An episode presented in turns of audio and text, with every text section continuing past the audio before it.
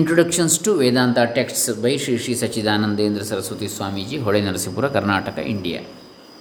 In this lecture series, we have already seen thirteen sessions. Today's is the fourteenth session.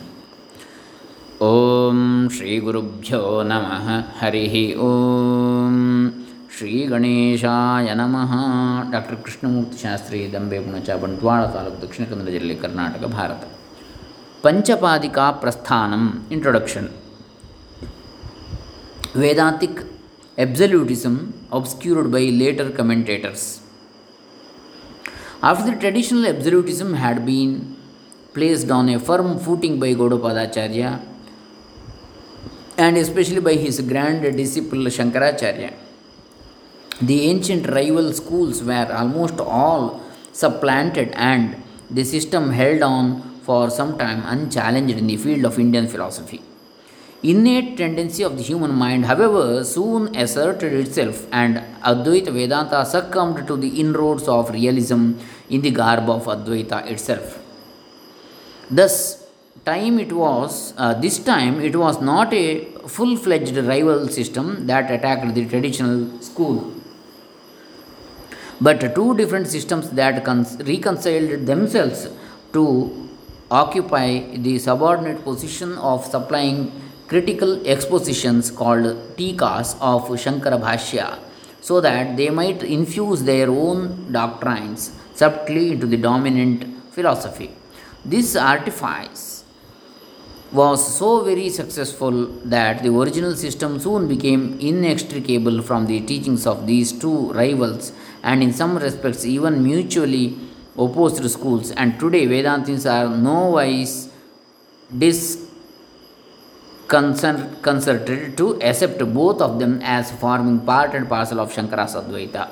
The idea is that there are no doubt about uh, no doubt some differences of opinion regarding certain doctrines relating to empirical truths, but these are due to the different means of approach employed to reveal the nature of reality and do not matter at all so long as both the sub-schools are in perfect agreement about the nature of the absolute.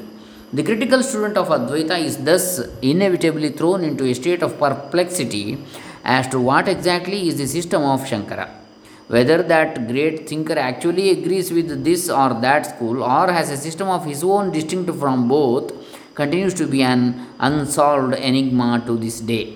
The scope of the present work, Panchapadika. A vast amount of Advaitic literature has grown up around the original works of these two branches called the Panchapadika and Bhamati respectively. There have appeared numerous original works, sub-commentaries and manuals, each supporting the doctrines of its own tradition and controverting those of writers in the other camp.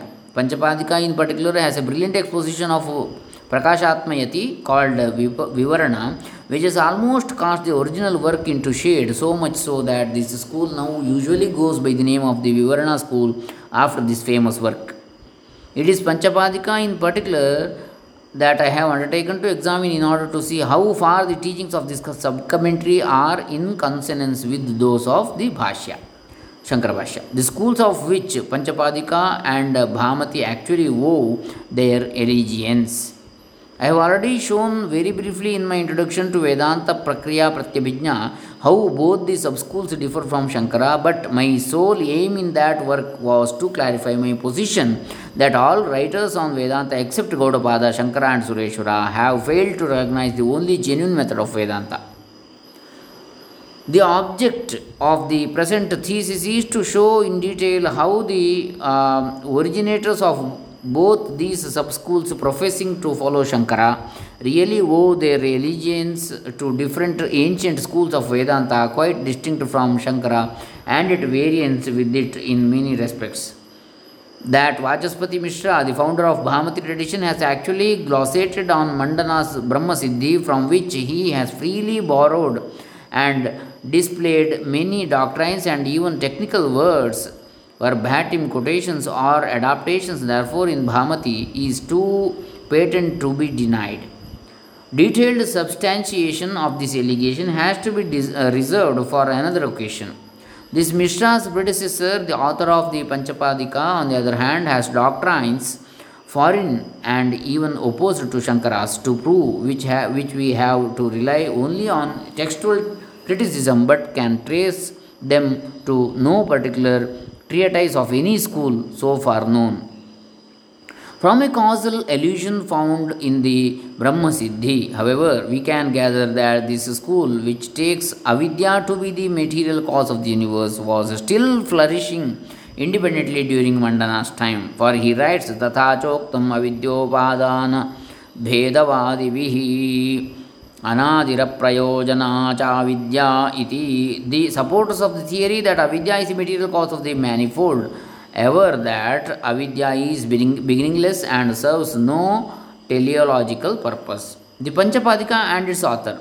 Panchapadika, literally consisting of five padas, is actually a fragmentary work containing the discussion of Shankara's Sutra Bhashya on the first four sutras of Badarayana.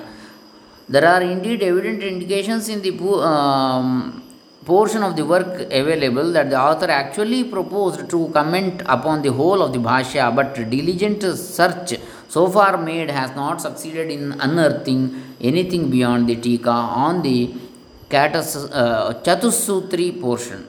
Poetical works called Shankara Vijayas ascribe the work to Padmapada Acharya, the direct disciple of Shankara, but no trustworthy evidence, internal or external, has been so far reduced by any scholar to ratify this tradition. Nor do we have any reliable information about any other work safely ens- uh, ensignable to the author. In his foreword to the English translation of Panchapadika, Shri B. Bhattacharya, general editor of the Gayakwads Oriental series, writes that the second work attributed to Padmapada is Atma Bodha Vyakhyana, also called the Vedanta Sara, but that work is neither widely known nor published yet. Nor can we be sure of the identity of the author of certain tantric works attributed to Padmapada by tradition. Indeed, we have to make sure in the first place that the Panchapadika is genuinely from the pen of Padmapada, the direct disciple of Shankara, before we hazard any further judgment respecting the author of the work. The aim and upshot of the present inquiry. Inquiry. I have already stated that the main object of inquiry instituted in the present work is to show that Panchapadika really represents altogether a different school of Vedanta, while it covertly possesses, poses to be a sub-commentary on a work propounding Vedantic absolutism.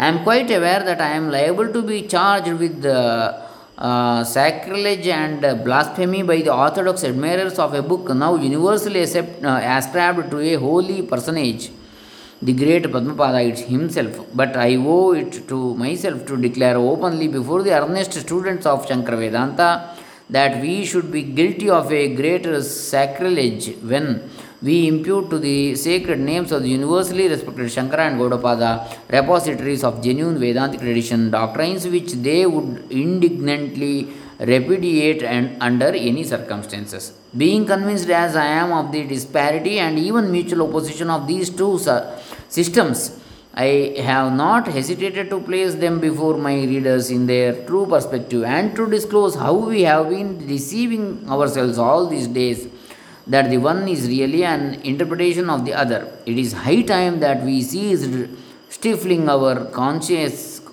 and boldly recognized the distinctive features of the mutually exclusive sets of teachings as such. Two systems that are as poles asunder.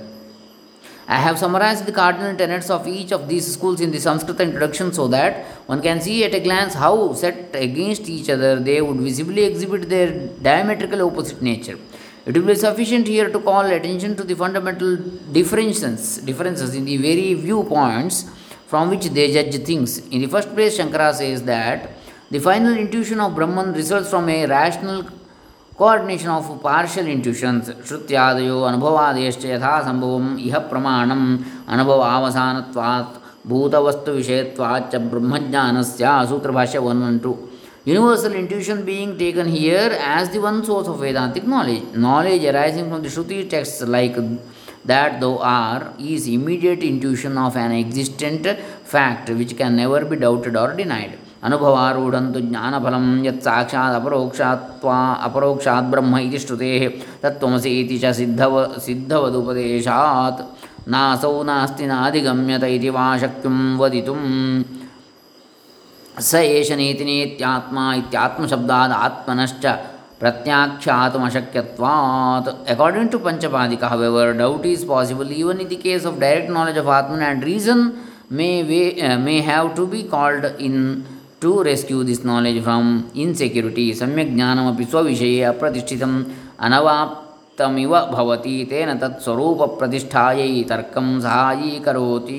In the second place, Shankara is sure that final knowledge arising from listening to the Vedantic text being of the nature of ultimate intuition, identical with Brahman or one's own self, takes one to the final goal itself, and there remains nothing more to be achieved. Tasmat sarva dukkha vinirmukta chaitanyatmako aham ityesha atmanubhavaha na chaivam atmanubhavatah kinchid anyat Krityam avashishyate.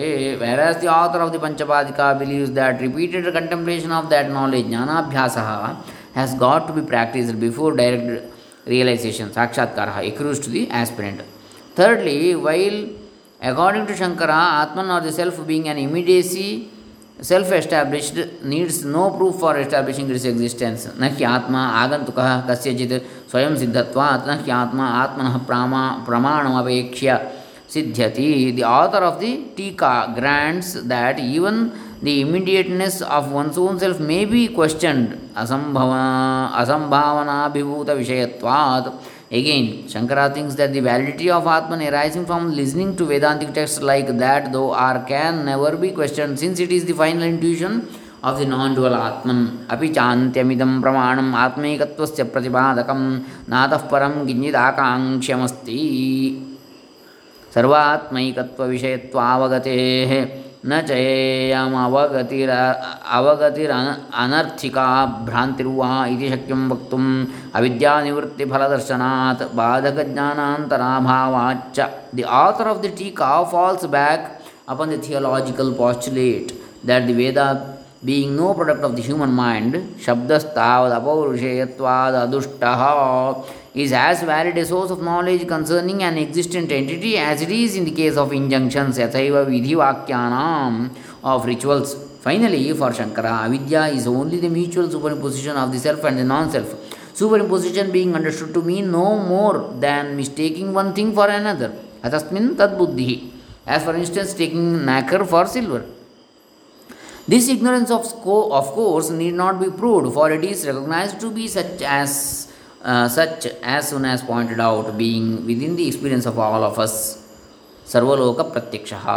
For the author of Panchapadika, however, avidya is an undefinable, inert potentially potentiality of ignorance, anirvachaniya jadatmika avidya shakti, which clings to the very being of both the self and the external things, capable of transforming itself into an illusory object like the nacre silver or the rope snake. This avidya must be presumed to cling to the being of external things, tat swarupa satta matranubandhini, as otherwise we cannot account for the origin of illusory objects, mityarthavabhasanubapattehe. And in the case of the individual soul, we have to postulate this avidya on the strength of shrutis, which declare the identity of the soul with Brahman. For how else could we explain the absence of the knowledge of this identity except by supposing that avidya envelopes the brahmic effulgent, effulgent nature, Brahma Swarupa Prakasha Achadika of the individual self. It is obvious that Shankara's is a rational system based upon universal intuition, and vidya and avidya in his scheme of arguments are quite intelligible to all who are familiar with the antipathy between knowledge and error in everyday life. The system offered by the writer of Panchapadika, on the other hand, speculates on the basis of a hypothetical avidya presumed just to account for the appearance of illusory phenomena by a series of controvertible arguments, with a view to justify the theological dogma that knowledge of Brahman destroys the world of duality, of which the postulated avidya is the material cause. Who can deny, with such sharp differences of doctrines starting one in the face, that the so-called Panchapadika Vivarana school offers us a conglomeration of teachings actually pertaining to different and These coordinate systems somehow fused into one. I have tried to array a number of quotations from the Sutra Bhasha in the body of the present work, and some more from Upanishads and Bhagavad Gita in the appendix, as against each discrepant doctrine of Panchapadika, not only to reveal how antipathetic the latter is to the general trend of Shankara's thought, but also to accumulate and present the many passages scattered in the various bhashyas on each particular subject, so that they may serve as a source of ready reference to the earnest student of Shankara. In the course of this critical study of Panchapadika, I have sometimes adduced passages culled from Vivarana, Ishtasiddhi, Sankshepashariraka and Bhamati as well, in so far as they have any bearing on certain important topics discussed. I trust that these illustrations will be useful not only to convince oneself with, about the divergent and highly conflicting nature of the post-Shankara doctrines on particular subjects, but also to serve the purpose of a healthy stimulus to the study of development of Vedantic thought. An appeal to Pandits and professors. Lastly, if I have succeeded in some measure in bringing home to the intellectuals the disharmony which ru- ruins supreme in the realm of the present day Advaita Vedanta, owing to the indiscriminate admixture of Shankara and post-Shankara doctrines, I shall have been amply recommended. Uh, it is like Atma and Anatma mixture. This is Shankara and post-Shankara commentaries. Hmm? I shall have been amply recom- uh, recompensed for my effort. So we should have Viveka uh, for differentiation. We, have, we should have judgment between this Satya and Mithya, truth and false.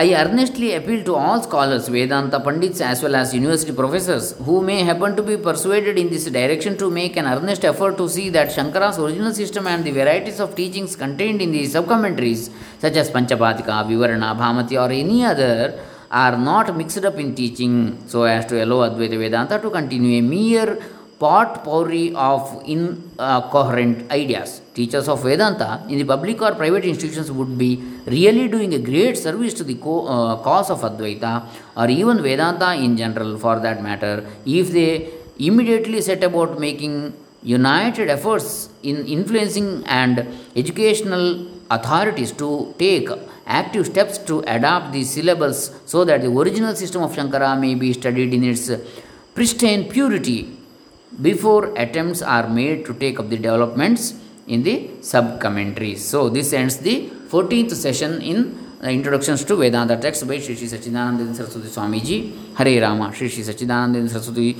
Swami Charanaravinda Arpitamastu. Sarve Jana Sukhino Bhavantu. Om Tat Sat.